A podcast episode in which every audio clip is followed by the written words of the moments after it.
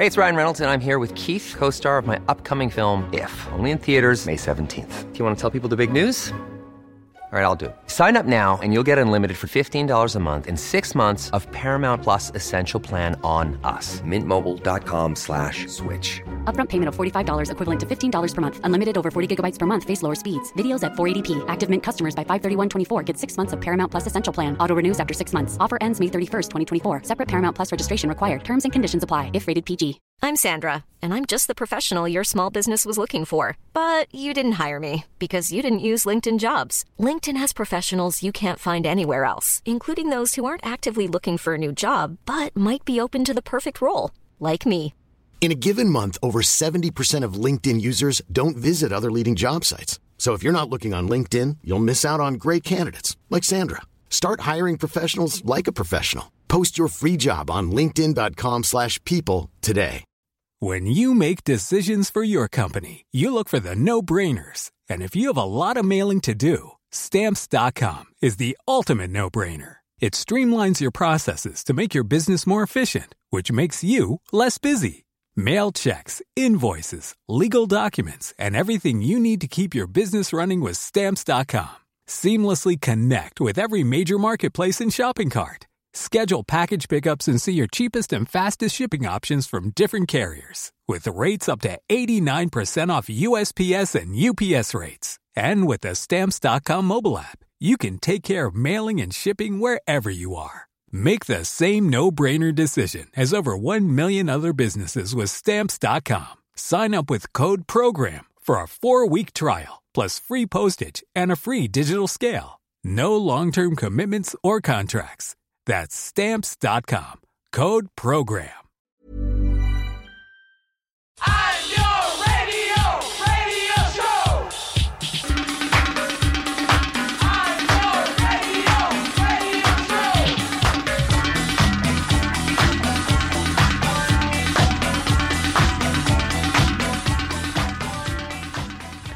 Hello and welcome to the Nialler9 podcast. It's Niall and Andrea here, bringing you the best in new music and chat. And uh, I'm feeling very good. Andrea, how are you? I'm very good, thank you. might, might, might be a little reas reason for that that uh, we- involves a certain brown liquid in front of us.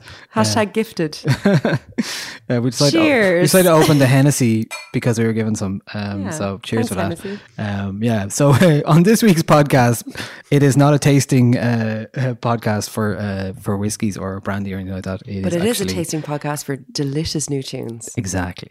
Exactly. Nicely, nicely pulled Thank back. you, I don't know why I'm talking about the the brandy, but there you go. That's what we're doing.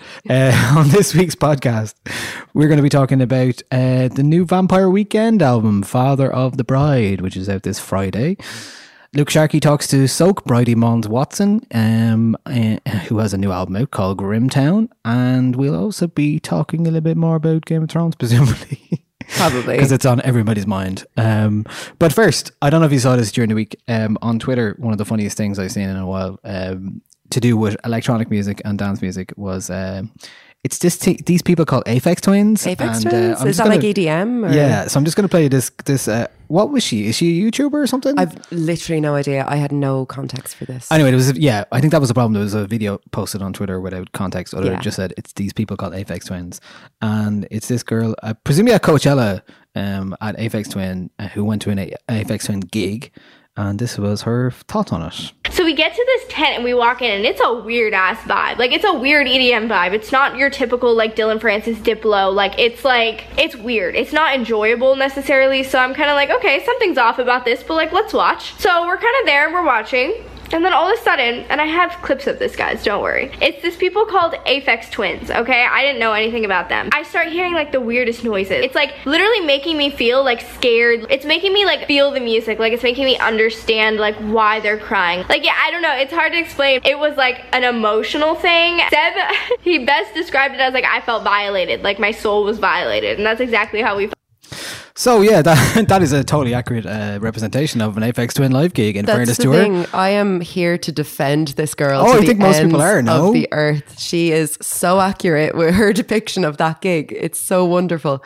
Um, yeah, I saw her getting dragged, and I feel like the people dragging her are fake Aphex Twin fans. Yeah, because if you're, I mean, it is like his live show is like a violation of the soul. So they're very astute in their uh, observations, Absolutely. considering they know nothing about the context of who Aphex Twin is Yeah. or Aphex Twins, The Aphex Twins, and certainly yeah. not EDM. It's the EDM thing that still gets me. That's the thing. Americans calling like dance music or electronic music EDM always grinds my gears. And I know it's not their fault because that's what it's marketed to them as, but it just it gets up me. I'm like, oh no. I love how just like how you know open she is to it all the same. She's like one that like my favorite line there. It's it's not enjoyable necessarily. yeah, yeah. it's like, but she but stuck we- around. Yeah, yeah, they stuck around to watch it. she Well, wanted to see her. what the sus was. We spared you the uh, the uh, the video clips that she does play, which is just uh, babies crying. Which you know I've seen an Aphex Twin gig. I don't remember babies crying, but you know I wouldn't put it past him. Absolutely And he's not. certainly done that in the past. There was an interesting discussion um, about a month ago on the more like top tier dance music sites like uh, Resident Advisor and Mixmag and all those kind of things, where they were talking about uh, Aphex Twin's set because his his live set is essentially his own tunes mixed with other people's songs, and he's played a lot of like Irish artists, like uh, Lakker, for example, and um, Ian McDonald. He's played some Lakker songs in the past. Uh, I saw him last time at Primavera. I was not in the mood for it, but he played like Roy of the Ravers and stuff that most people may, that was a well known song at that point. But he play he's always unearthed these like strange um, electronic music songs that he will put into a set, and it became this like people were starting to wonder: is it okay that this um, artist Aphex Twin is up on these big stages at festivals playing these unknown people's music without credit? And it was like, where are we going with this? Well, I suppose if, if you go to a festival and there's a DJ playing, they're they're technically. I think it's because he's billed as a live set. Do you know? Sure, They're yeah, that- I think that's where he's playing other people's be. music, and they he's getting paid a lot of money to play at that festival, Right, And because of that, he's actually it's not a DJ set necessarily. Mm. He's actually playing other people's work. But does he have to seek permission from the artist to use No, them? of course not. No, Yeah, not in a live context. So, yeah, yeah. But like you wouldn't in terms of copyright or like you'd be covered by your licensing Right. stuff. Um, Hmm, for interesting. a public performance, presumably the festival has to get a public performance license for every performance and every to cover their festival. So um, yeah, I it was it was how I feel like this that. weird thing that was like, oh, okay, this is a thing now. Well, it's obviously it, it it might be the case that people will then go and seek out. Oh, that's those it. Well, that's totally so like that's there's, fine, there's but it's also thousands of Aphex Twin, rabid Aphex Twin fans who go to these gigs and then kind of uh, you know unearth these songs. yeah, and it's kind of like crate digging, but Yeah. at a festival. Yeah, Yeah, so I just thought it was interesting. It's something that I hadn't seen for a while that people were kind of going, oh, it's okay. There's another thing I saw last week which got me thinking about um, things. It was like, I, think it was Lauren, I can't remember her second name now from Red Bull. Um, I just remember this now. Um, she was saying that, is it okay that we are sending superstar DJs around the world with the same records as some local people have to play? Um, basically, they're effect, DJs are affecting climate change by the amount of uh, you know they're not contributing positively is what her, what she was saying. You know like air miles there's so many DJs traveling around the world playing in these various parts you know. It's like it's something that dance music um industries seems to be woken up to which is an interesting thing isn't it? Look, Like- I, I mean, as somebody who's just been presented with this idea and has obviously done no re- research, um, I think we need to focus more on the like CEOs flying around the world making deals about oil, and you know there there are bigger fish to fry when it comes to carbon emissions. Um, I don't I don't think we need to start with DJs. Is what Yeah, I'm saying. no, fair but, enough. But it does Um, it does show a a, con- a considerate attitude towards um, the impact of travel. Yeah, I just thought it was an interesting thing. In a way, you could almost say that uh, it's, um, you know, the political correctness thing gone mad. Oh, yeah. In I one mean, way, do you know what I mean? It's Like, climate it's like- change activism gone mad. like you're not, yeah, activism gone mad. You're not allowed to do anything Hmm. anymore without like be, having a positive effect on on the world. I But, suppose the um, difference here is that it's it's these communities who are discussing it and not people calling them out for it. yeah, I guess um, they're throwing their hands up and saying, "Look, we know that we're not um, impact. We're not. We're having a detrimental impact in the environment, but everybody is. I'd I'd look more towards the festivals that they're flying to I and think their was use just- of like plastic cups and things like that. Yeah, yeah, like I'd, yeah, lo- yeah. I'd like much sooner look at that than I would. I think it was just somebody like Lauren Martin uh, who does some Red Bull stuff and Mm. writes for I think.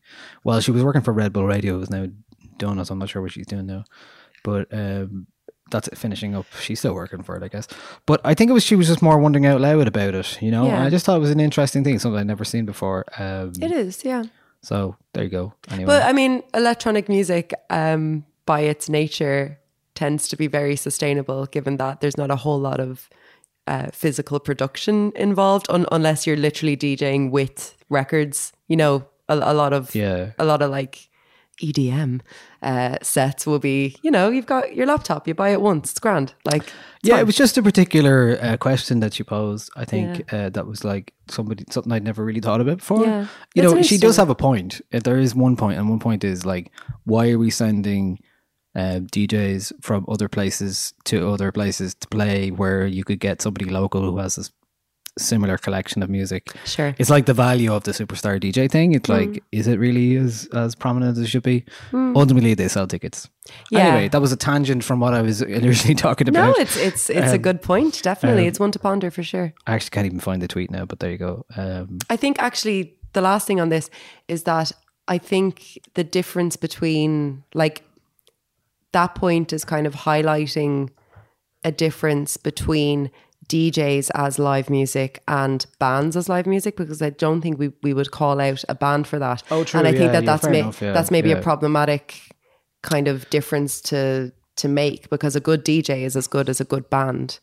yeah, that's You fair know? enough, and I would I would totally agree with that. Yeah. and I don't think that's um, unfair to say uh, at any point that you know they don't have any craft, so therefore they shouldn't be allowed to travel. Exactly. Yeah. Oh well, anyone can press play. You know, it's it. it But it just came from I know it's somebody who writes about electronic music, so Yeah, um, I was just a bit surprised that. Mm, uh, interesting nonetheless. Yeah. And then obviously we had a lot of uh, artists lashing out. A lot of stuff about criticism at the moment as well. God, so much stuff. Like Yeah. we we kind of referenced spoilers for the new thing. Vampire Weekend album if you haven't heard. So, yeah. Welcome to Spoiler Week. Good yeah, lord. um, it was Donald Clarke in the Irish Times talking about his uh, Avengers uh, review. It was a fantastic rebuttal that he he he wrote about Yeah, that. It was yeah. really really good. He went for the jugular for for these kind of people. Like it's I saw one of the he he mentioned it in the article, but I saw the tweet that, um, where some gentleman said that sharing your opinion of a film is a spoiler and I was like ah lads because I was kind of putting it into Yeah, into the context insane. of like music journalism and and music reviewing like album reviewing and I I can't imagine writing about an album without referencing things on the album that haven't been released already in singles like that is completely beyond me That's that is spoiler culture gone mad. That is insane. is insane if you don't want spoilers don't read the review Yeah, that was the thing. And he pointed out like the same people who were talking about this are the same people who pour over trailers and look for clues. Mm-hmm. And you're like, you can't have it both ways, lads. You can't also look for clues for the next Game of Thrones episode and then give out if, if the episode leaks or somebody says something about it or you Yeah. haven't watched it yet. I don't know. There's a difference between a spoiler and somebody saying that they like or dislike something or recommending something, which is the role of a film critic.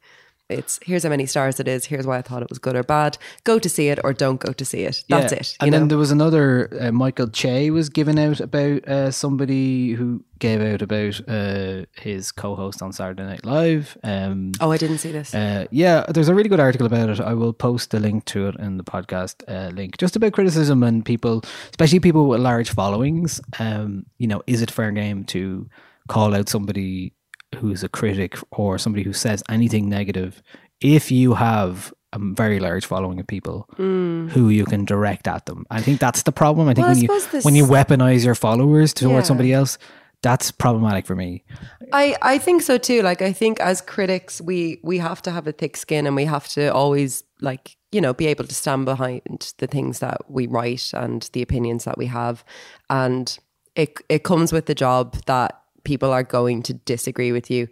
But I completely like I absolutely think that there is a difference, for example, between Lizzo which we talked about last week, saying, you know, there's a problem with critics and there's a problem with this particular critic who wrote for Pitchfork at them, which which she didn't do, but that would have been a far worse um, kind of irresponsible thing to do because you know online is is real life and it really can affect people and critics are people we're Um, people I know it's a, it's a funny thing. Like it, then what was it? And there was the one about uh, Ariana Grande tweeting about the bloggers, but actually the context for that was about some like it's not a blogger like like a music blogger or anything like that. It was like somebody like a TMZ style site, like somebody who right clearly has money and is writing about something.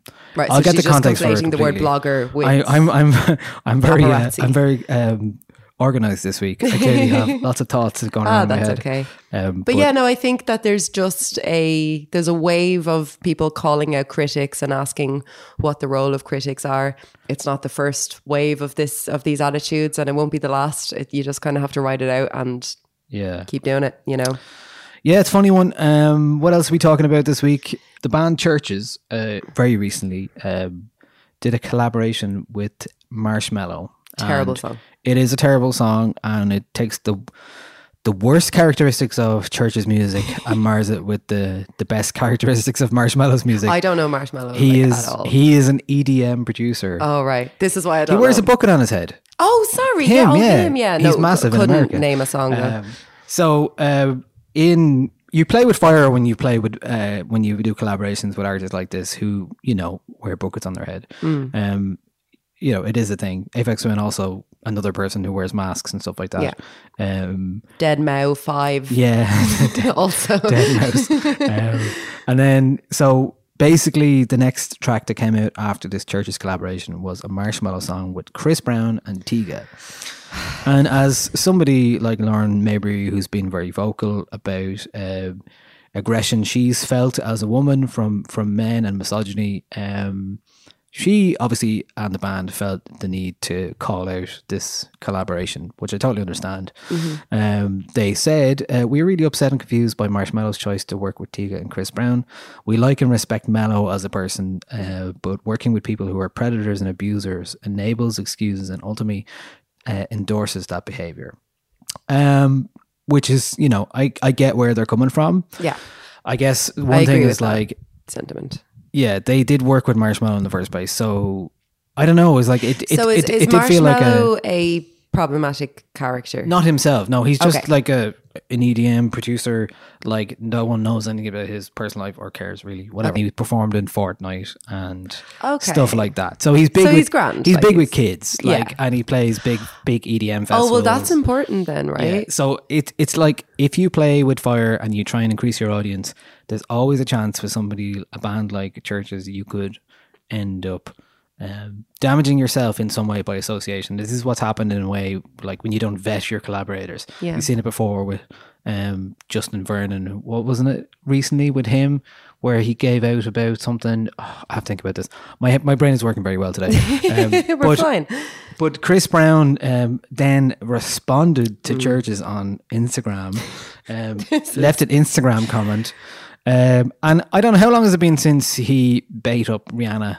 Like He- it's been a it's been a while, but uh, like no one's forgotten it. Absolutely no, no. But I mean, still his, working. His, fans have forgotten it. Like there's, But his he's still fans are working in the music industry, He's no still working in the music industry. He had a really, really successful song last year with Lil Dicky as well. That like blew up, was really popular. I I can't. Sorry, yeah. but Maybe read read the Instagram comment He's- and yeah, uh, he's- tell like me he- whether or not this man is an abuser. Yeah, bunch of losers, all caps. These are the types of people I wish walked in front of a speeding bus full of mental patients.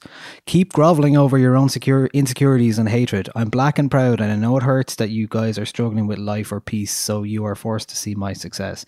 You aren't even number two. Remember, second place only mean you lost first. Good day, peasants. When was the last time Chris Brown was number one?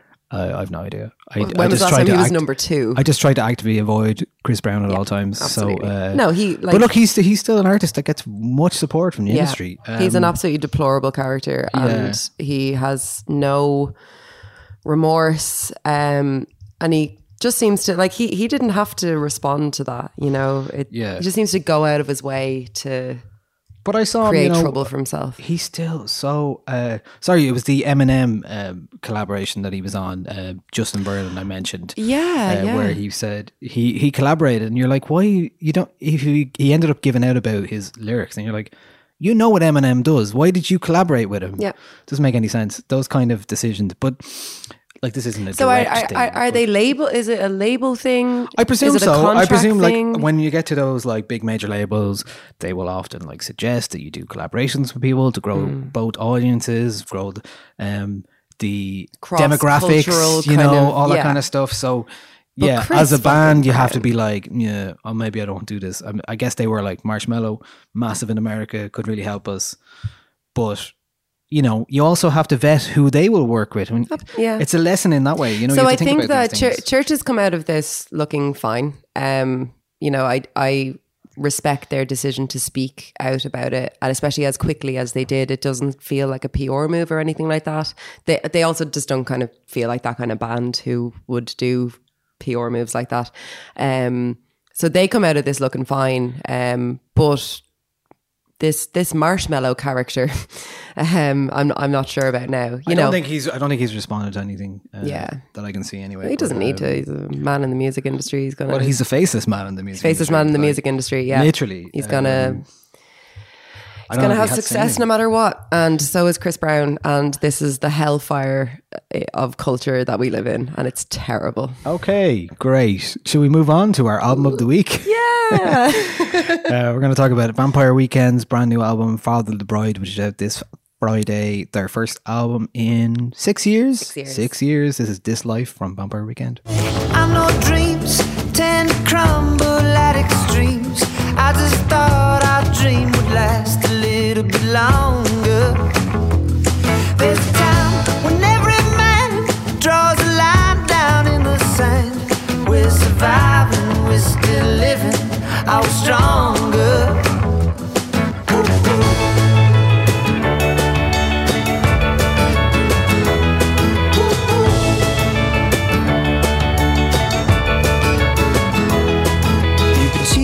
Cheating on me. I've been cheating on, cheating on you. You've been cheating on me. But I've been cheating through this life. And all its suffering. Oh,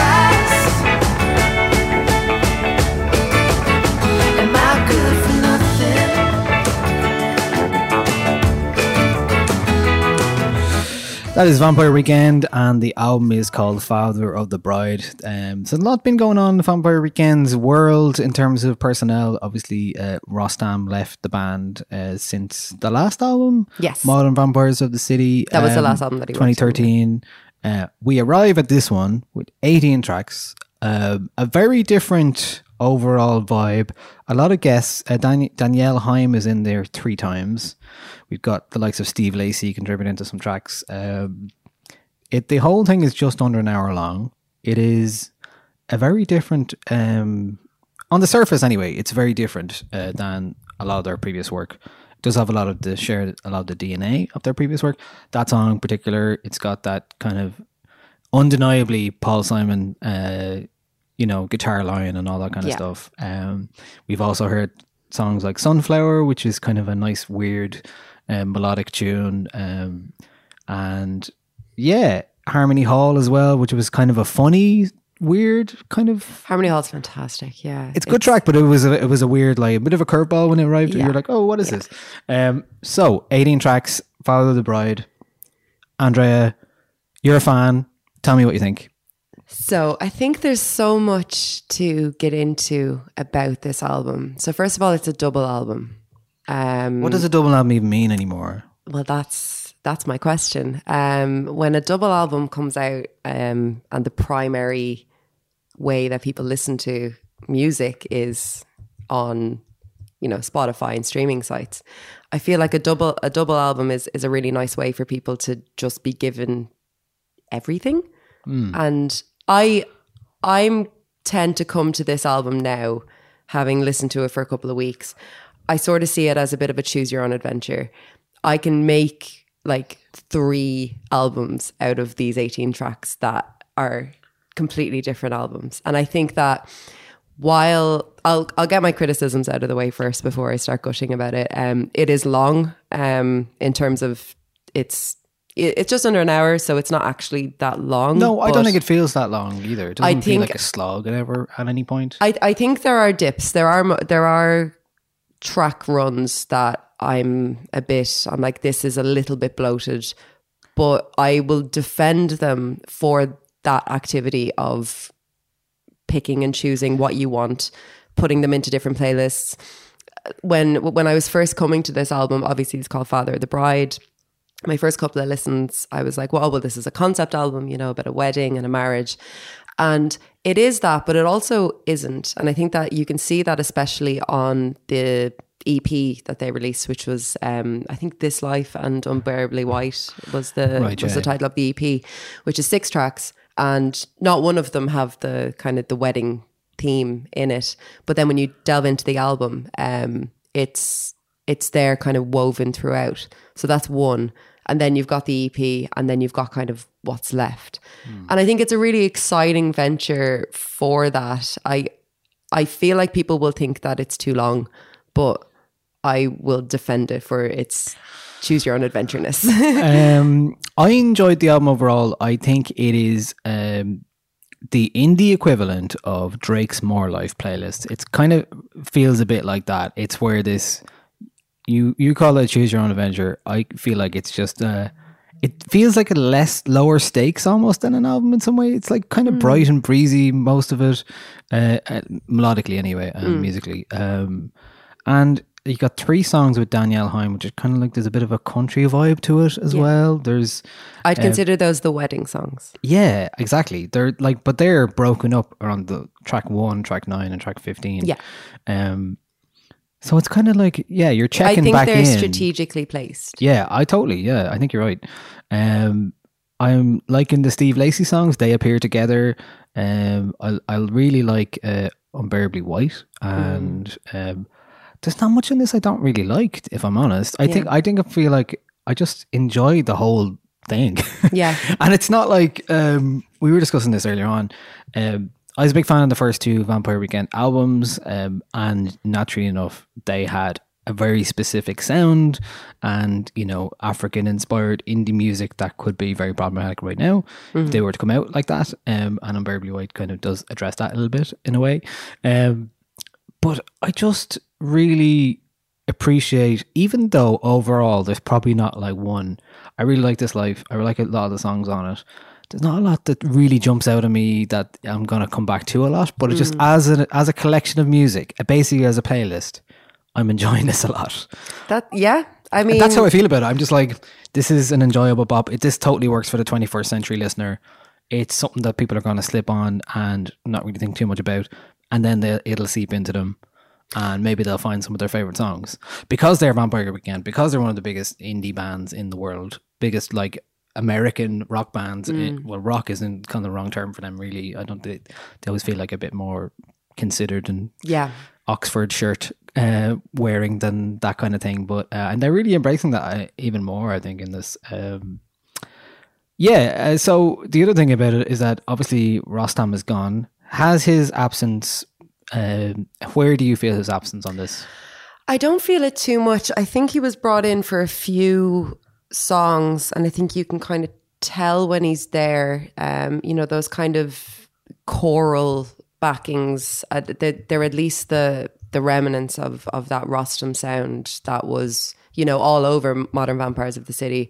That um, I think at the time, or for for Modern Vampires of the City, I think the the presence of the over presence of Rostam annoyed a lot of people. And they right, didn't yeah. enjoy the mood of the album.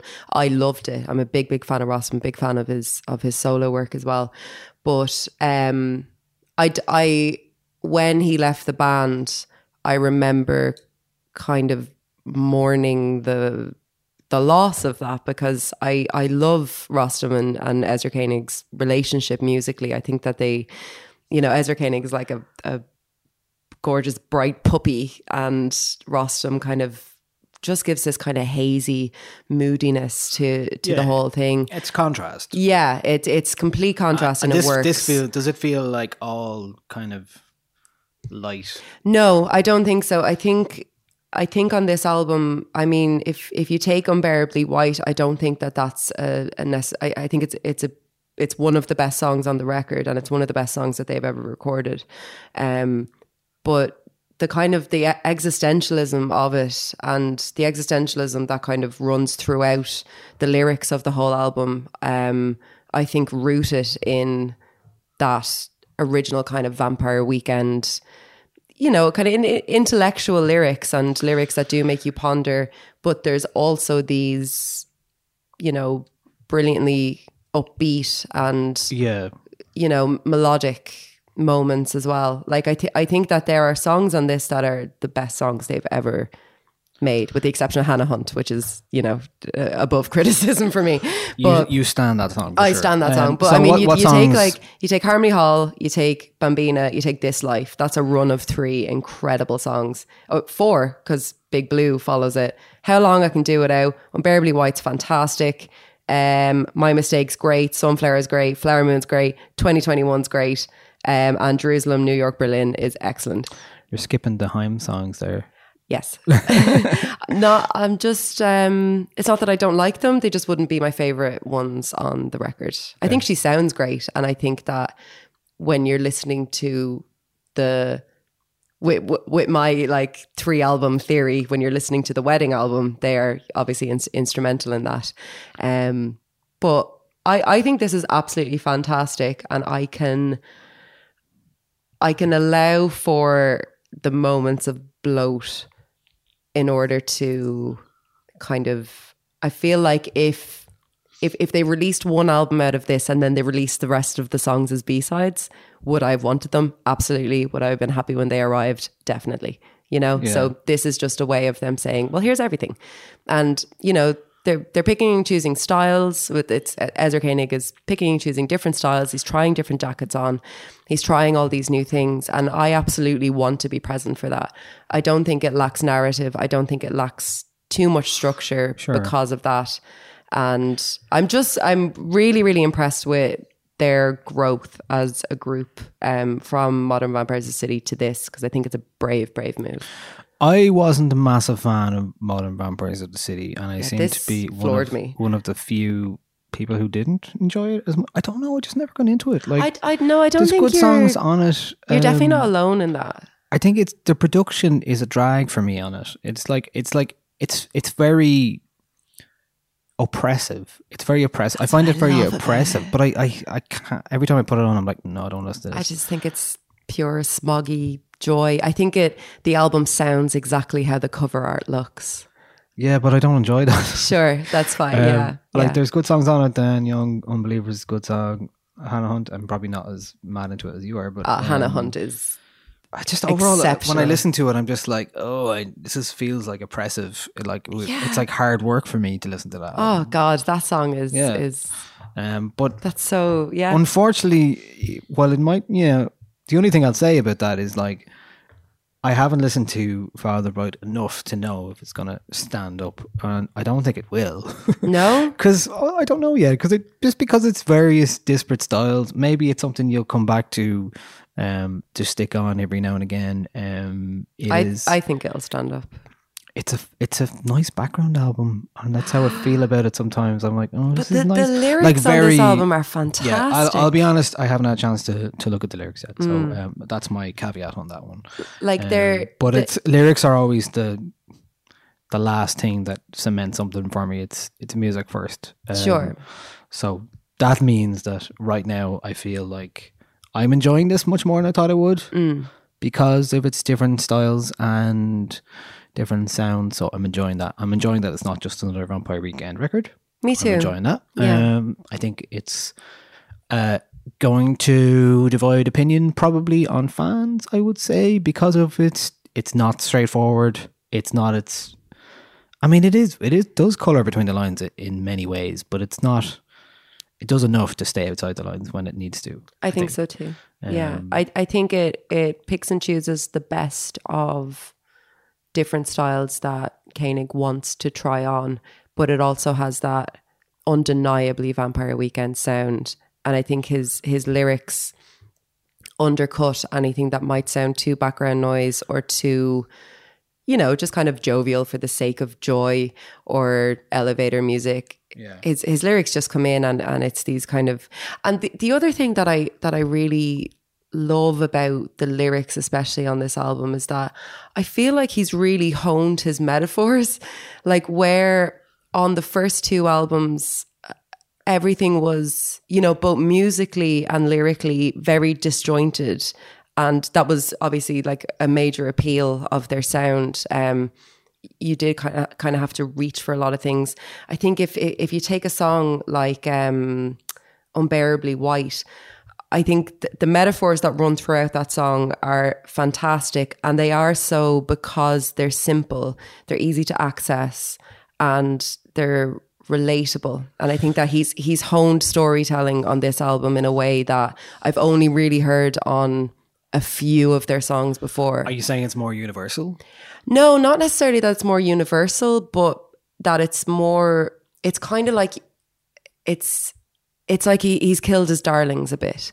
It's you know you, you know when when you've written something and then you're like okay now take out all the adjectives and and you end up with a much more succinct point or a much more succinct metaphor. I think that that's happened a lot on this album, and I think as a lyricist he's grown quite a bit between Modern Vampires of the City, where he was very good, but I think as a lyricist he, he's he's grown a hell of a lot between these two albums.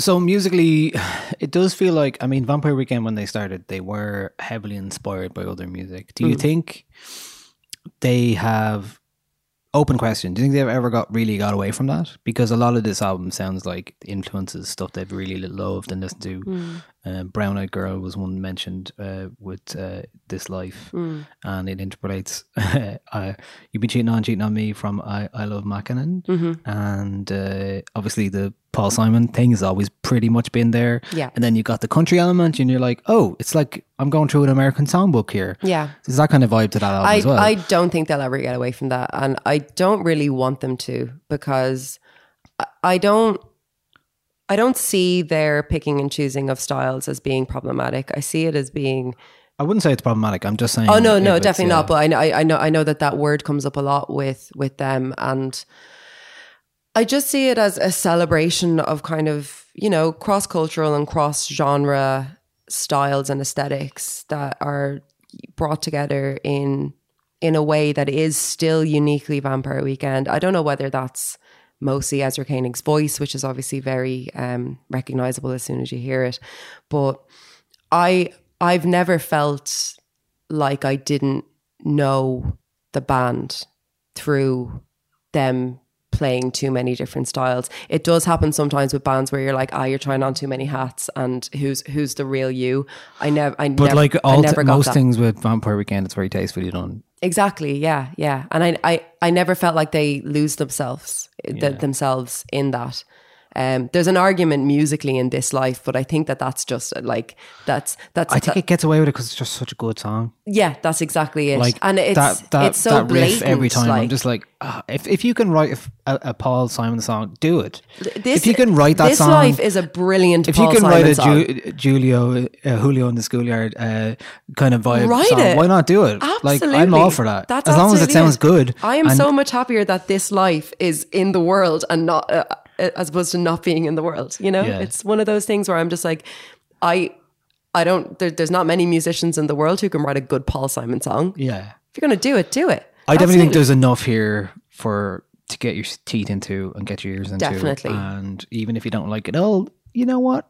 It's fine because there's a lot of short songs on here. There's stuff that kind of does feel like interludes as well. Yeah. And that are generally interludes. Even like you talk about Bambina earlier on, that's like a, a minute and 42 seconds long. Mm. I do think that a people who have liked and and enjoyed the um the EP that they put out with a few of those songs on it, six, six of the songs, um, will be there's definitely an, a whole other thing on the album that they can enjoy. Like it really is like two different albums, but it all just melded into one.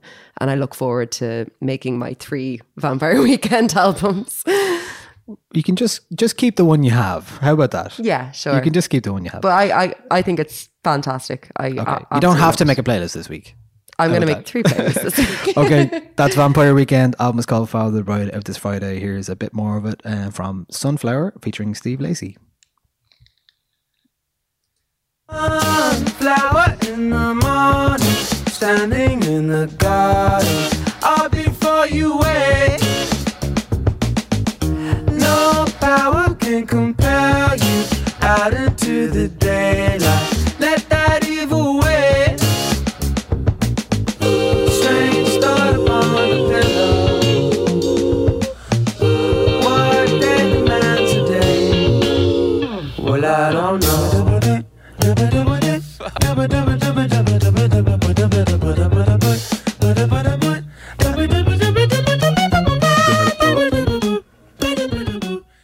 That is Vampire Weekend. Song is called Sunflower. The album is called Father of the Bride. That is their uh, third album, and we are going to move on. Sorry, fourth album, and we're going to move on to our songs of the week. We have our first track this week is from Stormzy.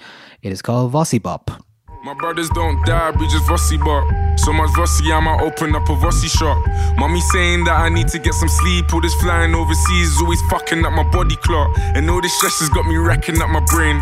So tell these little fishes back up off my name. I ain't gotta be a rapper with a chain. Cause the rules are kinda different when you're badding up the game. Straight. Badding up the game, bad it up again. Yeah. Had him up before, I have him up again. Yeah. Fake brothers, man, your man and more pretend. Yeah.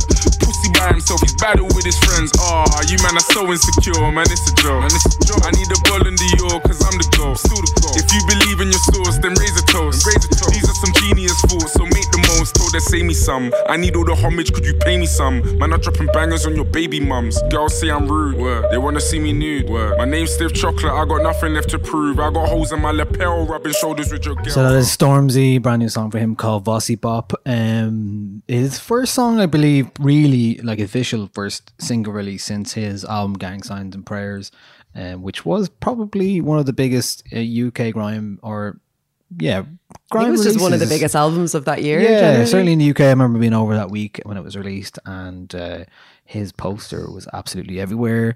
The other thing about it is that he is building up on uh, what the success of the likes of Skepta and Wiley and all that came before him. There's a really good book which we talked about before, uh, Inner City Pressure, the the story of grime, uh, that gives you the background to a lot of that kind of stuff and the scenes and where it went and and really Stormzy is the natural um, kingmaker almost of the scene now in terms of pop music. He's um, he's selling out arenas and performing at the Brits and winning awards, and he is popular. And you know, Gang Sign the Prayer came out. It really was cemented that uh, situation for him. He was considered the uh, the apex of grime in terms of um, the mainstream and accepted. So here we have it again. He's back with a new track. Um, this is called Vossi Bop. Um, it has a nice uh, video to it. It is fine. It's fine. Yeah. Um, it's a nice bop, I guess. Um, it definitely feels like an in between uh, album release single kind of thing. It's like a it's a fine track. I know loads of Stormzy fans out there who just love him and he can do no wrong. But you agree? So I like the sound of this song. It's that kind of really minimal, just old school, his voice and this like just just this really kind of old school beat. And I like that because I think that that gives him the opportunity to kind of show off his lyrical prowess, which I unfortunately don't think he did on this rec- on this song. Um don't know. There's just some lyrics that rub me up the wrong way, man. I, like There's some lazy lyrics here, I would say. yeah, yeah. The, it, the- Yeah. like the whole song is just a bit like you know, I'm stealing your girl, and then you can have her back because she's shit, and like, okay. So the lyrics in the chorus, there's uh, I tell you, girls link me at the coffee shop, getting freaky in the sheets. We we're talking body shots. Then I finish with a facial just to top it off. And I'd like to think that, you know, he's bringing her to a spa and treating her to a nice day. but I can't. Um, If if that was you thought, and then um, Yeah, you're I- more of a fool. yeah, I ever can't. I can't guarantee that that's what it is. um, so yeah, I don't know. I, I just think that there's some there's some lazy lyrics here, and there's there's the odd kind of um there's little little nods to kind of uh he says fuck, fuck the go fuck the government and fuck Boris. And I'm like, well, I'd much rather hear you rap about that. Yeah, which he has talked to you about in the past. in yeah, I definitely want to like hear that. his thoughts about what's going on in the UK at the moment. And I don't necessarily want to listen to misogynistic, sexist lyrics for the sake of them. Like, I think the song is a flex, and Yeah. it's probably not going to feature on an album. I hope, but I could be wrong. Mm. Um, I would hope that's what's happening with this. It's the it's the flexing thing. Yeah. The video is, is the video is really fun, actually. yeah, a lot of kids dancing, doing very cool moves. Yeah. It's very cool. It's like it's a cool video to, Um, to look at. We were saying we were watching it before we started recording, and um, there's a moment where he's in a nightclub and he looks all cool, and but his suit doesn't fit him. He's he's standing beside Idris Elba, and and it just looks so wrong. he he's definitely wearing a suit that's not tailored for his uh, Definitely, body. yeah. And, it's he- such a shame because Stormzy, you shouldn't stand beside Idris Elba in, Well, in yeah. an ill-fitting suit. well, maybe the suit fit him fine, but if you stand next to Idris Elba, like Idris Elba's It looked like, like, sewn the, into it was his like, clothes. like the one they, you know, the the secondary one in case they spilled coffee on the first one and they spilled coffee on the first one. So like, oh, maybe. um, yeah. So, uh, But is- yeah, no, definitely like this hasn't, you know, dampened my love for Stormzy or anything, but I just think he can do lyrically so much better than this. And uh, I look forward to him actually doing it. Okay, that is Stormzy with Vossi Bop. From the storm to uh, to sunshine, Oh, we have good. from Stormzy to Bruce Springsteen. This is uh, a brand new song from the boss called "Hello Sunshine."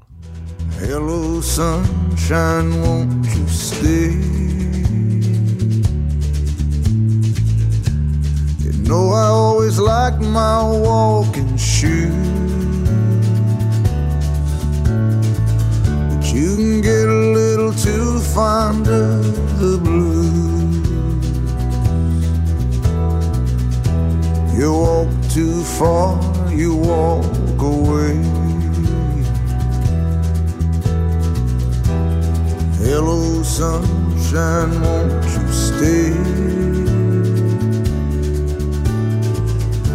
You know I always loved a lonely town. Those empty streets, no one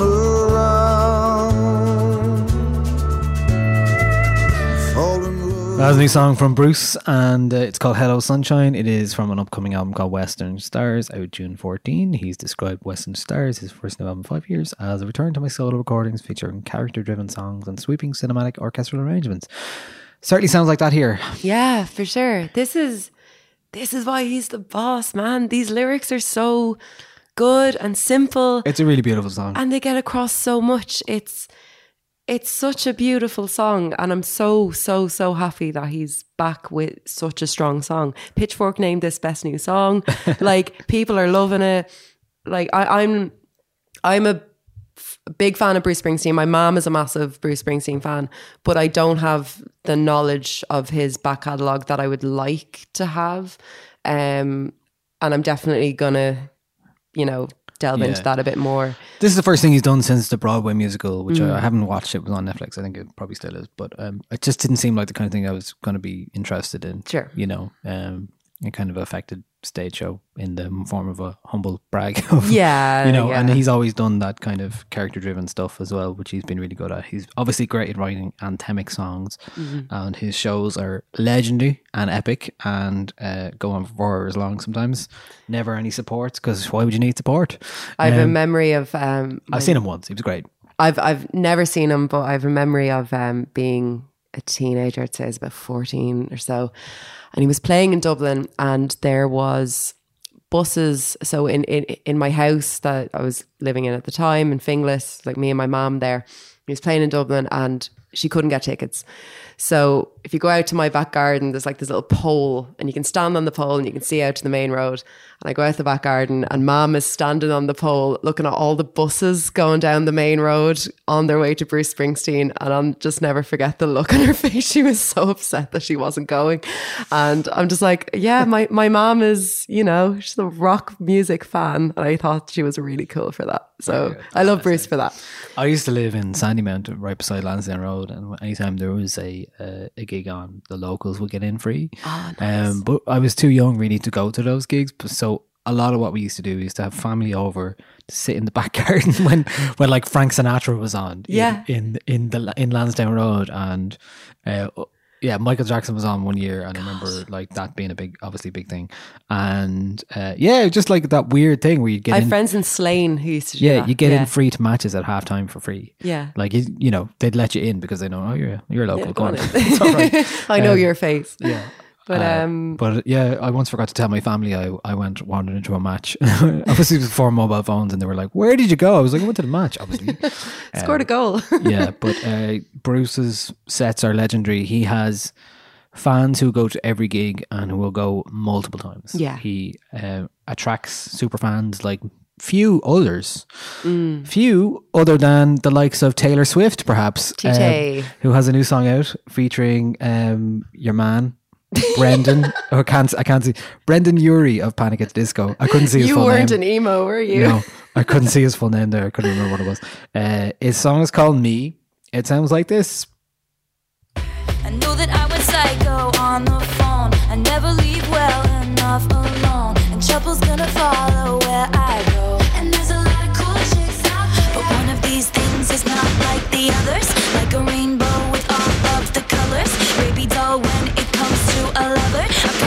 you'll never find another like me.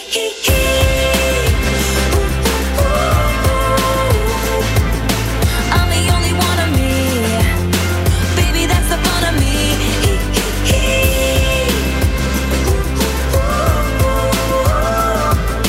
You're the only one of you. Baby, that's the fun of you. And I promise that nobody's gonna love you like about me. I know you never get just what you see, but I will never bore you, baby. And when we had that fight out in the rain, you ran after me and called my name. I never wanna see you walk away. Cause one of these things is not like the others. Living in winter, I am your summer. Baby doll, when it comes to a lover, promise that you'll never find another like me. That was Taylor Swift. song is called "Me." If you didn't guess, song is called "Me." Um, Me exclamation point. Uh, dorky empowerment pop for the masses is what she can excel at, and uh, this is probably uh, a, a bad example or a good example of that. Perhaps it's like it's so nah, it's so saccharine and so it's like something from a musical. It has is. no bite whatsoever. The Oh, there's no bite anymore. She's not doing the snake thing. exactly Now it's butterflies. Now it's just like blandness. Yeah. I don't know. Like, look, I I root for Taylor Swift. I I'm interested in like if she does anything, I'm I'm looking at it. You know, I've been interested in the kind of the rollout of the, her latest PR campaign where she, for the second time, deleted everything off her Instagram and started posting all these like cryptic things, and it was all leading up to this song. There are things I like in this song. Um, I love the brass in the chorus. I love the percussion in it, and I think their their voices work very very well together, the two of them. But that's that's about it. I don't think it's a strong return. I think as a It's not a good comeback single. no, by any she's, she said, uh, "Me is a song about embracing your individuality and really celebrating it, owning it." I think that with a pop song, we have the ability to get a melody stuck in people's heads, and I want it to be one that makes them feel better about themselves. I think that's what Shake It Off did. Yeah. that isn't what this is doing. Shake It Off had something extra, uh, like it had that magic pop Mm. song. But even with like, like, it had that extra magic that would draw other people who weren't Taylor Swift fans. This just feels like it's aimed at a very specific small audience or something. Yeah, or like and I think- it's so broad that like no one's gonna really care too much about it. Yeah. And the lyrics are I I don't find them empowering. I find them insufferable. Yeah. I I I don't think this kind of cocky like I, I this this attitude isn't self-care and self-love and self-confidence. This attitude sounds like it's just someone being really mean about other people. Yeah. And I don't know. Like, c- can you imagine if this was a conver- like I, I'm assuming that th- this being a duet is supposed to be a conversation between the two people. So Taylor Swift is saying, "I'm I'm the best. You'll never find another one like me," and then the other person is saying, "I'll never find another one like you." Imagine knowing that couple. Like they would be the most insufferable people. There's there's a great SNL sketch of of two people who clearly are, are supposed to be in love, but they Right. just bickering each at each other the whole Yeah. time. It's exactly that. It's exactly that. it's that. like I love you, babe, and then they're just fighting. What did you say about me? Yeah. I You also think she's she's better than a lyric like I know that I went psycho on the phone. Don't use the word psycho to describe that. That's It's just all of it's bad. that- Um, well, that's like that's an offensive word. Don't use that. You're better than this. Like she's is she though? She is. know. Oh, sometimes I think she has the ability to, to be really good, but 1989 is I, I still think the pop album of the decade. Like I think it is perfect from start to finish. It's fantastic. It's the music she needs to be what making. did, how, how did Reputation? I d- didn't. You didn't Didn't like it that? at all. Uh, I enjoyed the line from the Pitchfork reviews that said, "If Swift's venomous reputation as a bad girl sometimes felt forced, this song felt like a punishment." and that's exactly what it feels Yeah, like. this I also is- called it a corporate jingle, and it does feel like that. It's Yeah. like all singing, all dancing, no heart, no soul. This Um, song feels like when your like teacher brings over the bully and says, "Now say sorry." Yeah. This is this the bully sings this song. I don't like it. I don't like the sneering tone of it. I don't like that I it has that particular like pop melody going on, uh, the back and forth that I melodically is fine, you know. I hate it. Oh really? I- I'd never listen to I it. think like look like, as as, as a song that, you know, she she's saying with with pop songs you have the ability to get the the tune in your head. That that does happen with this song. It is it is a catchy song. A catchy song doesn't a good song make, but I just think the overall tone of this is not the direction I want Taylor Swift to be going in, and I think it's an awful shame. Fair enough. Okay, our last song of the week is from FKA Twigs, which actually came out while we were recording this podcast last week, but sure we couldn't listen to it. And We needed a bit of time with it, Dissect it, at the same time, but this is called Cellophane. God,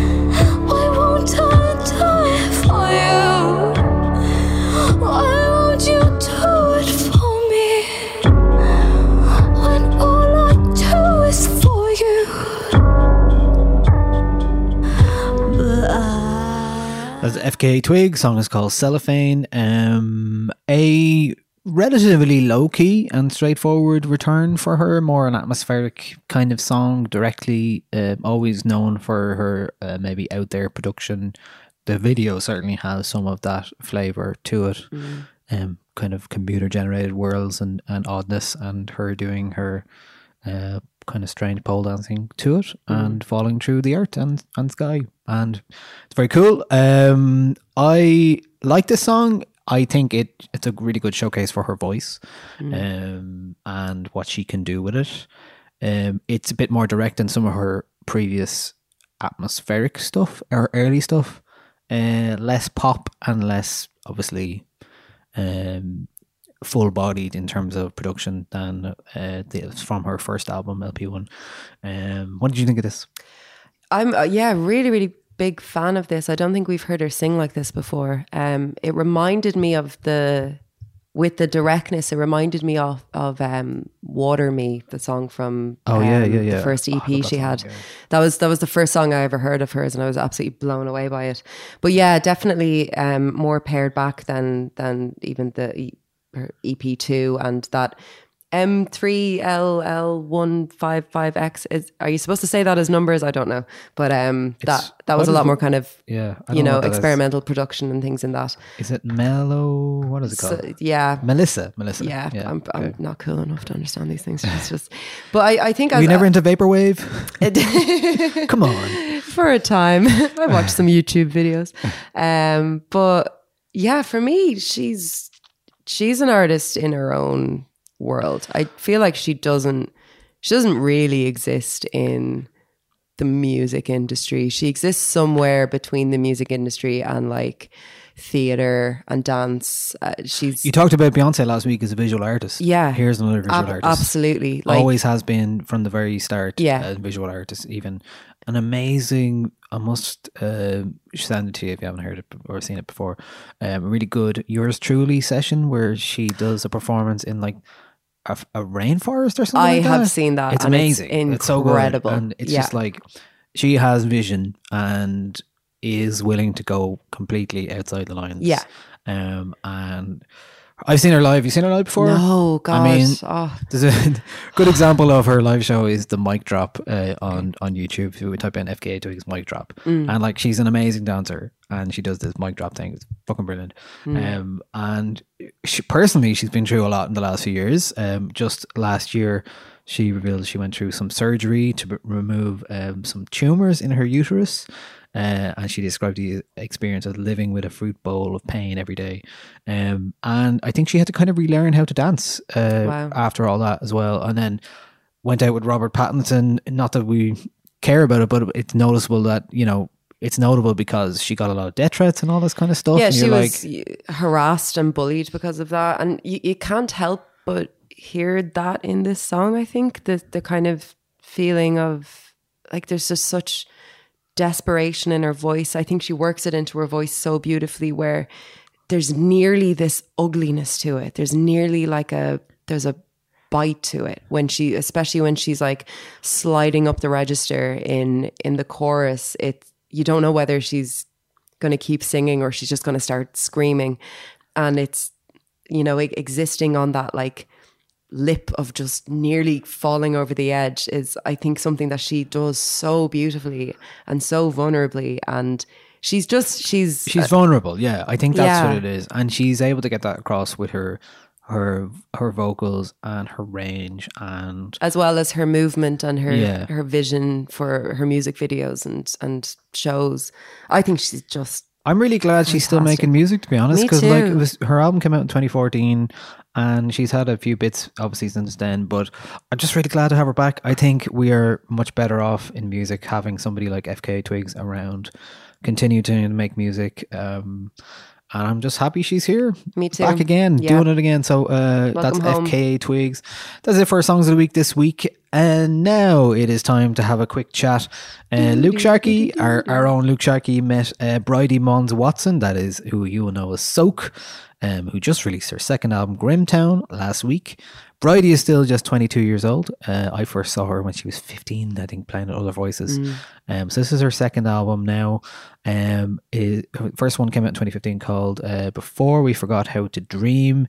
So she's still 22 years old. She made a very comp- accomplished and individual record. It is likely to be uh, featured as one of the best Irish albums uh, released this year. And uh, Luke had a chat with her in the Exchequer Hotel for us in the in the library bar. So uh, this is Luke chatting to Soak.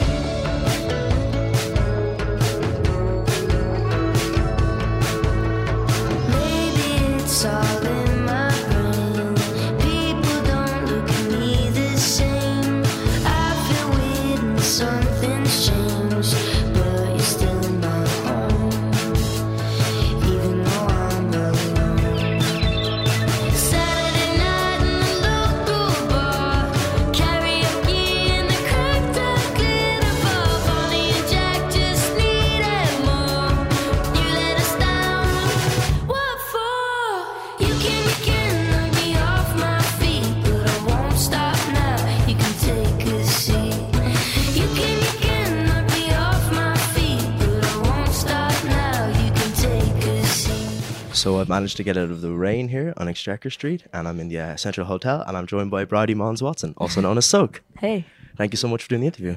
no problem. Thanks for coming to this weird hotel. yeah, we were saying it's definitely um, one of the nicer places I've ever done an interview as well.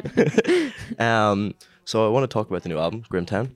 Um, I was lucky enough; I was sent a promo copy um, about a week ago, so I've listened to it loads of times now. It's fantastic album. Thanks very much. Um, but I think the first question I'd love to ask you is: um, It's been about four years since your debut record. Yeah. Was it important to you that you were able to take some time out between records? Yeah, um, it was a really conscious decision to kind of have some time for myself because the first album kind of felt like a five year process um, of touring, and it was kind of from when I was 14 to 18, 19. So, really important growing up time. So, when I was finished that tour, I kind of I just needed some time for myself. I was a bit burnt out. Um, and I needed to reestablish uh, connections and situations with my friends and family. So I just, yeah, I wanted some time to grow up outside of music. And I think I was trying to realize who I was if I wasn't involved in music and what I was about. Um, so yeah, it was a conscious decision. And then I decided I wasn't going to do any show until I finished my album because that was the priority in me was to finish my album before anything else Fantastic. and um and yeah, it ended up being like two years, which was not my intention because I really like to play shows and that was quite hard not to. But um yeah, I'm glad I took my time with the album. It definitely wouldn't be the same thing had I rushed it. It would have been false and shit. So For sure. I'm really glad with the way it's turned out and I'm glad I took the time and yeah, it's given me a chance to just obviously I'm so luck- like lucky and privileged to ha- have a career in music and be able to do that, but it was nice to take a break and do some normal stuff for a while. Yeah, and the label were completely behind you taking that break Yeah, and stuff. that was so lucky as well. Like my label were just on board with me the whole time. They just gave me my time to do what I was going to do and trusted me with that. So I felt very grateful to have them on board. That's so fantastic. Yeah. Um, I mean, I first saw you play. It was the first ever longitude in Marlay Park in 2013. Long, long Time time, ago, yeah. um, and I saw you play in the Woodland stage. I think I it was think just you I and wore a bear suit. or You were wearing a onesie that day. A onesie. Oh, that makes me hate myself. It was of time. Tumblr. Jesus. It Yeah, it was of the time. it was over the time. Um, but and the I remember I loved loved seeing you play. I loved what you played, the set you played that day. Um, but just listening to Grimtown and versus the new album versus what you, the old album versus what you sounded like then, Yeah. the difference is just massive in the, the development in the songwriting. And Yeah. For you, how do you feel that you've come, you've developed along in the songwriting? I think I mean it's so weird because the first album was like it, it came out when I was 18 but I'd been writing it for so long that a lot of the songs were from I was 13 to 16 so the songwriting was very of its time and with this record I tried a lot new different techniques like I wrote a lot on piano I wrote with other people I just gave everything a go to try and see what I was capable of, and I was really pushing my limitations because I didn't want to be born, and I wanted to develop, and I wanted more. I'm never satisfied. So um, yeah, I just tried a lot, and I wanted to. I really, really, really didn't want to make my first album again. I didn't want to make anything that sounded like that. I like it. I'm proud of it, but I wanted to move on, and I wanted to show pe- people what I was capable of, and I was more confident. I had more to say. And I wasn't scared to say it, and I was really scared of my first album of everything, the whole world. So Yeah. yeah, just naturally as I grew up, I think a lot of things changed as they do for anyone Yeah. going between the ages 13 to 22. Um, but yeah, I tried a lot and I put myself out of my comfort zone. And I guess I was just really motivated to do something that I was proud of before anything else and something that I thought was cool. Because I mean, ultimately, you're stuck with yourself. Like, if you release an album you hate, you're stuck with it. Yeah. And like, you know, I feel confident about it because I like it. so For that's- sure. that's the main point. I think that's a totally fairly placed confident. The album is really, really strong. Um, and I noticed certain tracks like um, I Was Blue, Technicolor Too, especially, I think was probably my favorite track off the record. Cool. Um, they have such a full, like, kind of like an 80s pop sound. Thanks. Um, and the, the arrangements in the album, throughout the album, are much fuller. The textures are much thicker. Yeah. Um, and this was obviously a conscious choice. Yeah, absolutely. I um, I just I I love music and I constantly listen to music, uh, constantly trying to consume different types of media. I guess subconsciously, unconsciously, in 2019. Um, but yeah, I I love. I've just I've been listening to so many records and finding so many new artists and different ways of writing songs and different ways of producing songs and you know string sections, everything. Um, just trying to educate myself. Was so that something you had, sort of the strings, especially on my touch upon, like Valentine, Shmalentine? Yeah. Shmalentine. is, the, is writing for strings something you had any experience in, or is this totally no, learning a lot of you it was guesswork, and a lot of it was I was lucky. I was working with a producer called Ant Whiting, who's a who's a really good friend now, and through that we just kind of had a really good understanding of I could describe a sound and he could make it. So, and he trusted in me and my ideas, and that's something I really appreciated was someone being confident about everything. Basically, I was just like really anal about the whole album. Was really annoying. It was like, I want this. I'm not gonna settle for anything less. And Ant did that and trusted me to do what I was gonna do as well. So we were lucky in that way. And I just wanted to make an album that was unpredictable and production wise, something that was interesting from a musician's point of view, regardless of the context of the song. Um, something that was unpredictable. That's why, like, I was Blue Technicolor has that big, massive guitar drop. But Yeah, for sure. I just listened like Sonic Youth and Car Seat Headrest, and just wanted to have fun on stage as well, L- make the listener have fun, or hope the listener has fun, and just do something that I enjoyed, whilst also trying to touch on every spectrum of emotion and you know sonically as well. For certainty.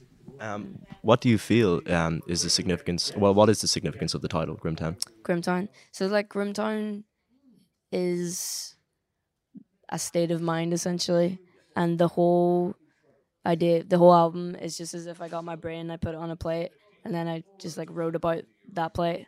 Um, and I was just the I wrote the record for myself primarily because I was in a really bad moment of depression and it's kind of lost in every element. So I wrote the album to I don't know, I just I made Grimtown so that I could look at my life from a different perspective and hopefully process all my issues and all the underlying shit and all the different stories from an outsider's point of view. Um, and in that way, I felt understood, and I my main hope for the album is that other people hear it and feel understood or hear themselves in it. Um, so Grimtown is not; it doesn't actually exist. I guess I built it out of my mental state and the location that I was in, which is quite a rural kind of area of Ireland. Um, but yeah, it's it's mainly a mindset. So is the idea the uh, the idea of the um, the concept of the writing and the lyrics and it's the idea of sort of artist catharsis. Yeah, in a way, like it was as if I know I saw this album as I guess as all artists do, kind of make art out of pain or whatever, as pretentious as that sounds. But um, yeah, for me, it was as if I was writing in a journal or something to make the album. It was the most accurate way I could express how I felt. Yeah. Yeah. Um, I saw an interview you did in 2009, a YouTube interview for uh, Skins, um, and you said Oh, I uh, you were talking that. about blood, and you said that you only ever write songs about real life events. Yeah. Is that tr- still true to this day? At that point in time, that was definitely true. I've that's definitely changed. Like I, I've never. I don't think I've ever wrote a, like a fictional song that didn't have some element of truth. Definitely, every song on this album is very personal and me oriented. Uh, but I've done some co-writes and written some songs for other people that were songs that weren't necessarily about a direct situation, more more feeling. But I've never, I've never told a story that wasn't mine.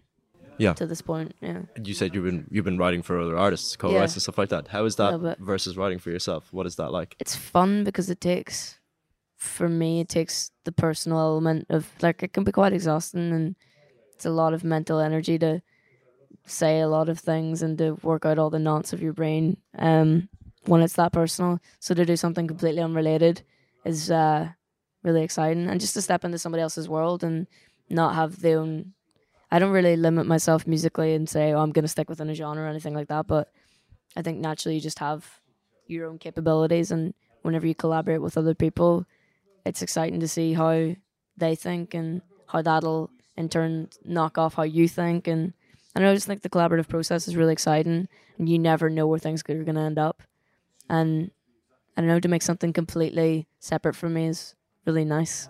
And do you do you use a little bit of that when you write your own albums? As in, do you show tracks when they're being written to friends or family or anything like that, and say, not when they're being written I, I I didn't show my family my album until it was finished are you quite quite protective like that? Of the yeah work? well I mean yeah, more so as time goes on, I'm more protective of my music. Like I won't send demos until they're perfect, and I don't send songs that I don't love, so people can't get attached to them and then want me to release them. You know what I mean? Um, so yeah, I'm a lot. I value, I guess, what I make a bit more, and I don't like showing a half done thing because you just, I just end up spending the whole time annoyed because I'm like, oh, but you don't know what it'll sound like until it is this and this and this and this and this. Yeah, for Yeah. sure. Um, I kind of picked up a vibe on some of the tracks in the new album. It sounds quite nostalgic. Um, Yeah. Was thinking back to like where you grew up and how you grew up a big part of the, writing this album. Yeah. Um, when I fin- like when I finished the last album tour, I came back to Derry and was static and still for the first time in years and years. So I guess a lot of my life that I'd been avoiding or old memories of my I don't know, just like things that you can avoid through distance and travel came back to haunt me. Um, and that's what threw me kind of into that whole era of depression and and just not really having a clue what was going on. Um, and I think, yeah, like Derry is a great place in the world. So it's like weird to do these interviews and be like, "Oh, it's really good." I just like was having a weird time. Yeah, for sure. Um, it's yeah. it's home, like. It's home exactly, and you know, obviously, nostalgia comes with where you grow up. Like it's natural, and I think I'm quite. I romanticize nostalgia in the way that obviously nostalgia itself is romanticized because you know you remember the good bits. Yes, for sure. Um, the rose so- scented glasses. Yeah. Yeah, and I was trying to reflect. Yeah, I was trying to do a lot of contrast and juxtaposition, like with songs like "Knock Me Off My Feet" to the lyrical subject be very honest of feeling limited and wanting more, but also being appreciative of the childhood that I had had and feeling privileged for it. And sonically, I was trying to. I, I was visualizing all the times as kids that we would like underage drink or set off fireworks and throw them at each other or like just crazy just stupid stuff you do as a kid that you get away with because you're stupid and young. Um and i was visualizing that and trying to make that a sound and that's why it's so fun. That's why the guitars just like that whole weird nostalgia pop kind of thing. Do you think that the time you spent away from home touring, and the fact that you're kind of split between Manchester and Derry at the moment, is it? i live in manchester now yeah Um, do you think that that space away from where you grew up helped you feel that way, or had, like that nostalgia to have, like kind of breed it or whatever? I think I still would have had that nostalgia had I not become a musician and toured and stuff like that and been away for so long. But I think definitely distance makes the heart grow fonder and, you know, returning to a place I didn't know as well as I knew it when I left definitely threw me into like dreaming about olden days and, you know, romant- romanticizing that whole years of my life. Did you feel a little bit of almost pressure then with the second album in Absolutely. that the first album was so breakthrough and it was so kind of personal work and then Yeah. such a time has passed and I'm sure you bring a totally different perspective to your work and it's like well this is who I am now Yeah. I hope people take it well Yeah. Um I think at the time I was getting those nominations and like the choice prize everything like that I was just I don't think I'd, I'd really recognize what that meant. Uh, because I'd I'd never I didn't have any expectation at any point for my music to reach anywhere so everything felt like an achievement. And to you know I remember doing interviews and like red carpet for the Mercury Award and stuff like that and people asking me did I feel so much pressure? Now and I remember at the time being like nope because I didn't. And I was completely clueless. I was just like no I like just having a good time literally 18 years old I'm just having a really good time right living now my best life like, yeah, yeah. literally like just having a good time and it was only after all that and when I'd slow down and could look at things with perspective that I recognized what that meant and the expectation that was now on me and I found the pressure crippling at the beginning um and I think that's why it took me a while to find this Grimtown idea and took me a while to write songs about real life again Yeah, for sure. um because I wasn't I just had to get over that initial pressure and that kind of false idea of having to write for it to be a success or for people to like it and realize that I had to write it so I would like it and I had to write it for me and that was the big breakthrough and that's what changed everything for me was and removed the element of self doubt but definitely the pressure was crippling at the start. And you said before when you were writing this album that you really missed playing gigs. Yeah. Is that uh, the touring lifestyle? Is that something that you really I, like? Is- I love being on tour. It's, I just I'm so comfortable in that environment. I love that as a band, we get to get tighter every single time we play, develop new ideas, new segments. It's just so exciting. And I always wanted to be in a band before I was ever a solo project. So to then to like have a band of friends that I play with who are really good musicians is like dream come true kind of. How many are in the band on this tour? There's four of us all together in the band now. There used to be three, but Sophie Gelpin has just joined it and she plays. Everyone in the band plays loads because there's a lot of stuff on the album. on, so yeah. everybody is like multi instrumentalist. And Sophie just joined, so it's nice to have another girl on tour as well. Um, and yeah, it's like it's just such a fun thing when you can tour with people that you really like. That you know, it's a, we're a little family, and it's gonna be so much fun. And it's all new songs, so it's so exciting for us.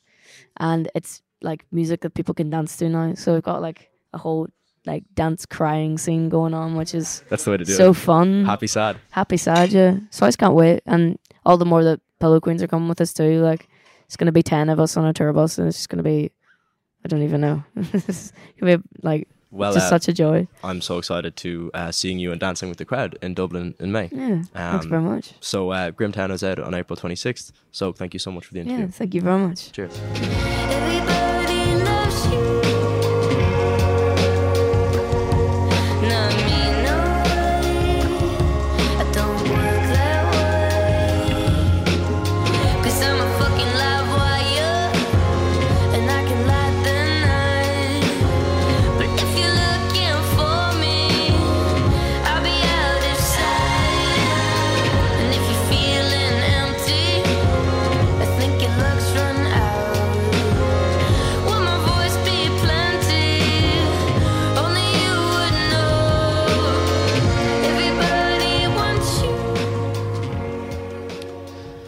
Thanks, Luke and Bridie, for your time and uh, appreciate that. Uh, you can catch Soak at uh, the Button Factory on Thursday, May 30th, and do check out Grimtown, a really good uh, second album from the Derry girl herself. Um, right, so that's nearly it from us. Uh, I guess uh, we're going to talk spoilers. Are we allowed to talk spoilers? Yeah. Yeah, Um, well, been- have you been listening or reading to anything that isn't Uh, no. Okay, fair. um, I listened Frankly, no. to um, I listened to the new Mountain Goats album. If you're a fan of Mountain Goats, it's unreal. If oh, you're not, I, I tell you what I was listening to. I was listening to a lot of the new albums that were released in the last week. oh, go on then. including what did I really enjoy? Um, well, I was listening to Soak, uh, Aldous Harding, enjoying that. Yeah, I fantastic. hated the Marina and the Diamonds album. Hated it. Hated it. Hated it. Ooh. Uh, there's, a, I'm shouting out Pitchfork a lot this week. I seem to have read a lot of their stuff this week, but there's a really good review of, of Love and Fear, her new album, and it explains why, in very simple terms, why can't really understand and the and the reviewer can't really understand why she's made her music so reductive and bland Mm. and she was always such an interesting artist for me and uh, just no interest in what she's doing on this album it's she's worked with a Max Martin protege and it has all the tropes of, of pop music that are the worst and the blandest and just sounds like everybody else and very disappointed about that Sure. Loyle Carner, been enjoying his album a lot. I didn't get to see him over the weekend on Saturday, but uh, he was good, and uh, I was just DJing a lot otherwise. So that's that's pretty much my buzz. Um, Cool. Um, I was listening to the new Kevin Morby album. It's fantastic. Oh yeah, yeah, Uh, really, really good. We posted about that today on the site. A big Um, fan. Yes, yeah, really big, f- uh, really big fan of that album. Uh, Want to kind of delve into his stuff a bit more. Um, did I listen to? Oh, um, the new Foxygen record is garbage. It's really bad. Wrote a review of it for the Thin Air if you want to read it, but um, I gave it a very, very, very generous two stars um, because it's just it's bloated garbage. It's their last album. They're singing about it being their last album, and there's basically nothing of interest on it. Um, they should have just ended it already. Oh, yeah. Bad. Um, that's probably about it. And as I said, the Mountain Goats album is very enjoyable for fans of the Mountain Goats. But Oh, I've also listened else, to the probably not. Album since then. Have you? Yeah, I've been going back to it now. I like it. Uh, oh, and the Soak album, obviously, um, fantastic. Yeah. Really blown away by that. Anyway, Yeah, The Game of the Thrones. Yeah, so obviously, if you haven't uh, watched the the latest episode, episode three of Game of Thrones, stop don't, listening. Don't listen to us anymore. Stop it. Bye. I get up here. Uh, so we're recording this on Tuesday because I'm away for the rest of the week. So uh, we're making this. Uh, it's so fresh in my memory that I'm uh, I'm still reliving it. I guess. um, so the Game of Thrones episode, the the long night, the the biggest, most hyped um, battle uh, sequence, Ever shot over filmed. 55 nights. Um, I really enjoyed it. I loved the darkness of it, even though your your TV didn't enjoy that. So I had a nightmare. My TV, right, this is a call out at, at LG, right? My TV, we looked it up. The, there's a bug in the TV where if there's not enough color going onto the screen, the screen will just go completely black where there's like no pixels. Um, because you know the way there's a difference between watching black on a on a TV show or a film and your TV being off. This was essentially the TV kept visually turning off. So we had to get the other TV in and then we I I know there's a lot of purists out there that will hate me for this and I'm sorry, but I'm also not sorry. I put the brightness up to 90 and I You do you. It's fine. I just enjoyed the episode so much more with it. I loved the episode. I was like the noises coming out of me throughout it. I was watched it on Monday morning. It was definitely one of the most stressful things I've ever done on a Monday What morning. a, at what a way to start your week. Yeah. um, I yeah, I I loved I loved the story. I love how much they the pace of it. I love the music. There was such beautiful Oh, yeah. music in it. Um, I'm probably surprised that more people didn't die overall. I don't Um, mind that. I think that's the surprise. Yeah, well, I, I mean, uh, they have a lot to to give us now in terms of what's going to happen with, with the major characters. There's less than four hours left Mm. in the entire um, show, so it'll be interesting to see what happens. Yeah. Obviously, uh, Arya and the Night King. I think it was perfect. It was perfect because all of that absolutely stuff that I saw. saw a lot of people online. Um, I mean, I sought it out. I went on the Game of Thrones Reddit, like, but saw a lot of people saying that, um, you know, it was too easy for Arya to get in. It wasn't explained very well. What do you think the library sequence was showing you that she's and, and the past like Yeah. five seasons she's an assassin she's she's quieter at moving around than the noise of blood hitting the floor that's what that scene was telling us she Yeah. is silent I think, uh, yeah, and also, you know, what I loved about all of it was that, like, there's uh, a lot of threads about the foreshadowing and all of it with Oh, the yeah, yeah. the eyes and the blue eyes and the green eyes. Who's going to be the green eyes? Um, but also, like two episodes ago, uh, when Jon Snow was there and uh, she snuck up on him, it was like, "How did you sneak up on me?" That was in the exact same spot. That's in front of the tree Yeah, and then Brienne showing her uh, fighting with her and her using that same move. So Mm. it's a lot of lovely foreshadowing that really like makes sense, and it doesn't come from left field. And I watched, actually watched it again last night, Mm. and there's a part where one of the White Walkers just kind of turns his head as if it, like when you watch it again, you're like, oh, that's Arya. So he cops oh right one of the other White Walkers. like um, sees yeah, that yeah. something's going And on. My That's fav- great. My favorite tweet from the week was, uh, "Oh, do I have it open here? I think I might have." Uh, God grant me the the confidence of a mediocre White Walker. Just like not giving a shit. Yeah. Um, but I, I- really loved that. I thought it was great, and uh, it's great that she was the hero. Jon Snow and Useless. he's useless. Pair of them. He's useless, and Dany, Useless. and they're so useless. Like, oh, whatever. I Um, did find it really funny at the end when, you know, it was building up all this tension. Um, the Night King literally has has Bran in his grasp, and Jon is just like fumbling, like running around as if he's trying to find his friends on a night out. It's like he can't he can't grab onto anything. He's so stressed and so exhausted. And I'm like, eh, well, it's not going to be him, you know. But I just I didn't. I forgot that I was so stressed that I forgot that Melisandre had told Arya had basically said like. You know, what do we say to the god of death? Yeah. That that whole thing just completely went out of my head. Also, Yeah. the crypt thing, amazing. Loved the moment between Tyrion and Sansa. I Thought that was really well done because, as I've spoken about before on the podcast, I'm rewatching it from the beginning. So where are you at now? We just finished season three, Okay, so we just had the red wedding. okay. Um, it went down very well. Big shock. Um, the whole thing was fantastic. But there's a lot of I I genuinely think that the best way to watch a Game of Thrones series you know, new is to rewatch the old series alongside it. I'm getting so much out of it. Like it's it's my new hack. Definitely do. I'm going to do it with Better Call Saul when that comes out as well. Oh, right, great. Yeah, there's there were some great like just sh- cinematic shots in the episode. The the part where the Dothraki get extinguished in the distance Oh, yeah. um, was chilling. Yeah. and really, really well done because Yeah. you don't know what's coming. And, when and any it for the moment where there was light given, you know, like Yeah. where the or the or or taken away when all the when all the fires extinguished when Yeah. they met the the wall of White Walkers for the first time, I thought that was stunning. Yeah, the wall. It was, was- exactly like a oh, rush, uh, like a wave of White yeah. Walkers, and I love the part where um they uh the uh, the dead start falling on the fire because they part, realize I was screaming at my TV because one of them did it, and I was like, "No, they're hardly going to do that." And then they kept doing it, and I was like, "They're doing it!" I was so stressed. And you know what else? It's it had me, it had me so stressed that I was forgetting things about the world. So when the Night King did that like flick of his hands and all the dead from Winterfell rose back up again, I'd just forgotten that he could do that. And I was like, oh no, what does it mean? And I was watching it with my housemate and he was like, yeah, but like we knew that was going to happen the whole time. And I was like, I know, but I forgot because I'm really stressed. It was the same with the crypts thing.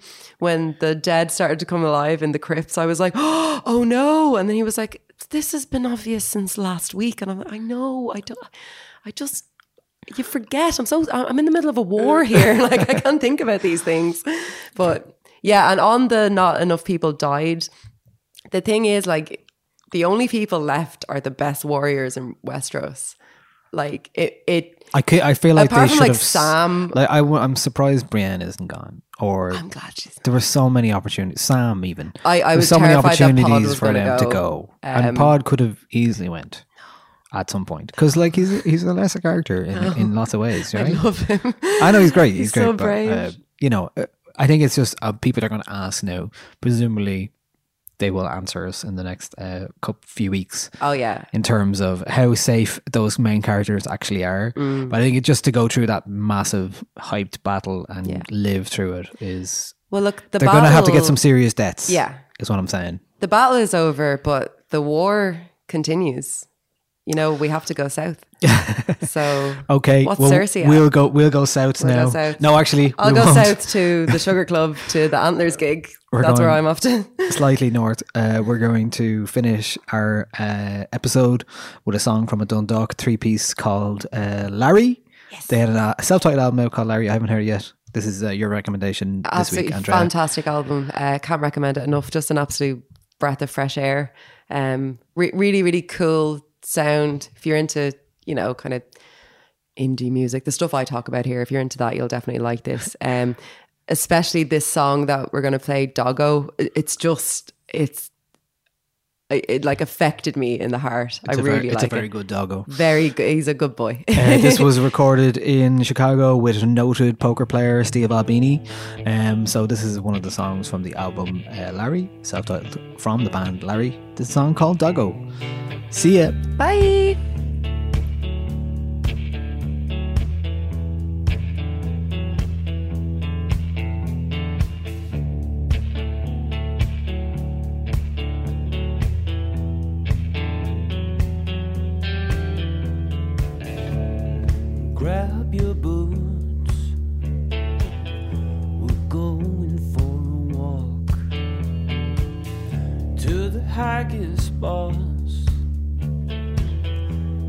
Such a lovely spot. We can run through the trees, be ourselves sometimes. Such a lovely place. We can be any day of the year. I know one day you'll find a dog for you, a dog that's best of friends you will be. You'll love him to death, and he will love you too. You will love him to death, and he will love you too.